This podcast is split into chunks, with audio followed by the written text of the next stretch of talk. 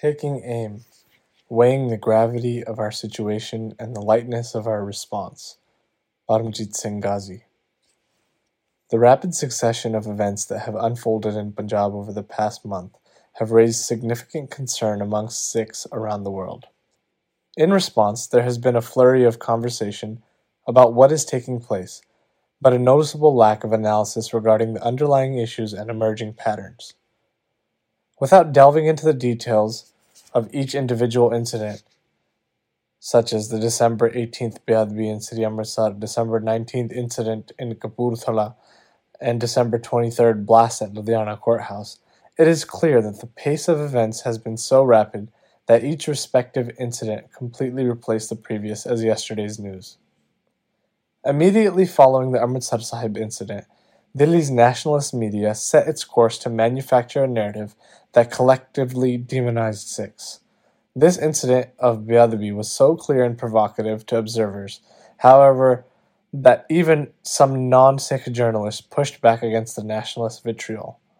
About 12 hours later, everyone's attention was then drawn to Kapurthala. This incident began when a video of a Granthi, Amarjit Singh, went viral. The situation escalated to the point that a large presence gathered, anguished by news of another Beadbi. The detained suspect was killed six to seven hours later in the presence of the police. After this, the incident at Amritsar Sahib was wiped from the news cycle as everyone's attention became fixated on Kapurthala. Even those journalists who initially challenged the nationalist media gradually shifted towards adopting a similar tone. Within hours, Delhi was able to easily amplify its anti-Sikh narrative. This was followed by another incident at the Ludhiana courthouse, in which the police claimed that the man who had come to plant a bomb was killed on the spot as a result of an explosion. In the following days, it was uncovered that the man who was killed was recently fired from the Punjab police due to allegations of drug smuggling. Around the same time, police also arrested Amarjit Singh on allegations that he manipulated a petty theft into an incident of Beadbi and spread this across social media platforms. It was also reported that Amarjit Singh was in regular contact with senior police officers. His son was a serving police officer in the intelligence wing of the police department, and the nearby police outpost was built on land that he had originally given. This brief summary illustrates the perplexing complexity of the events that have transpired over the past month. The only way to fully understand the individual events is if we identify the broader patterns and context they exist within. Despite this, we have been largely ineffective in disseminating and generalizing a holistic analysis of our current situation. Reflecting on our reactive approach and the resulting analytical gaps is just as important as analyzing the events themselves. The first step in this process is reflecting on our own tendencies and habits in the face of rapidly evolving events. The public discourse and social media chatter around each of these events clearly illustrates a common failure to place events within a larger framework and discern the underlying patterns. The second problem is that there is a massive gap between the realities we consume through the screens of our devices and the actual reality on the ground. The information we receive through our devices is rarely reliable. It is often full of gaps and leaves us with more questions than answers. Third, we are often in such a hurry to post our impulsive reactions on social media, as though a delay would render life itself meaningless. Most of the time, we don't even feel the need to verify our information from those on the ground. We accept the mediated information flowing through our screens rather than taking the time and effort necessary to actually understand the realities from those on the front lines. The fourth issue that has come to light through all of this is that we rarely acknowledge when our immediate reactions are proven wrong over time. Instead, we dig our heels in and continue grasping at straws to defend our original position. Fifth, rather than analyzing larger trends and patterns, we superficially focus on singular events.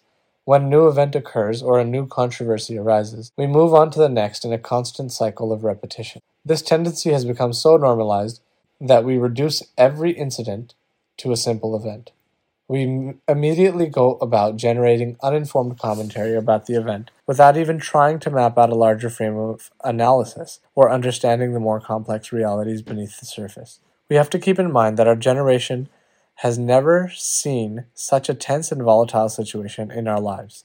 Conditions in the international, regional, and domestic arenas are all rapidly deteriorating towards instability as the world is facing a new wave of economic, political, military, and public health crises. Neither Punjab nor India are going to be spared from this process. To the contrary, Punjab is entering into a much more critical phase of its history given its geostrategic position within the region and Delhi's violent nature. At the same time, Sikhs have been mobilizing on a scale that is making waves in the region as well as internationally. Despite the absence of any centralized coordinating structure, Sikhs around the world have attuned their consciousness to the Guru and set historic milestones through solidarity, seva, and resistance. The victory of the Kisan agitation, for example, has sparked hope and admiration amongst oppressed and struggling peoples within the subcontinent while also strengthening our political positioning in the region. In this sense, we have repeated history along the lines of the massive Sikh resistance to Indira Gandhi's emergency in the 1970s. As a result of expressing our political will and resolve to resist Delhi's onslaught, history tells us that after 1977, Delhi set course to target and clash with the Sikh Panth. Delhi began a coordinated campaign to isolate and demonize Sikhs in order to prepare the ground for the physical repression and genocide that were to follow. Delhi is now trying to replay this strategy of call the dog mad and then kill it. This should become immediately clear to us by observing the Indian media's response to each recent event pertaining to Sikhs. At the same time, we must keep in mind that Delhi is not united unanimously at this juncture. The RSS BJP, combined that is, currently in power, has its own special interest in the Sikh question, while the liberal secular bureaucracy and establishment elites have their own approach. Beyond these domestic forces, a number of global powers also have an undeniable interest in Punjab right now. In such tense circumstances, it is crucial that our analysis and immediate response to unfolding events reflect the gravity and complexity of the circumstances. Each event that unfolds on the ground does not need to be part of some elaborate conspiracy, but in the current climate, everyone with an interest in Punjab and the Sikh world will do their utmost best to bend each incident to suit their own interest and purpose.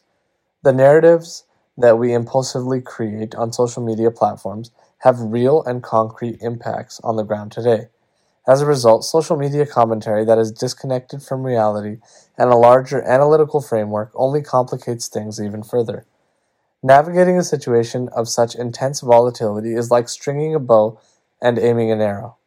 Even a slight misstep or momentary lack of focus will release the arrow towards an unintended target. It is imperative that we remain focused and cognizant of the stakes, consistently reflecting on our own habits as we navigate this tumultuous phase of our history.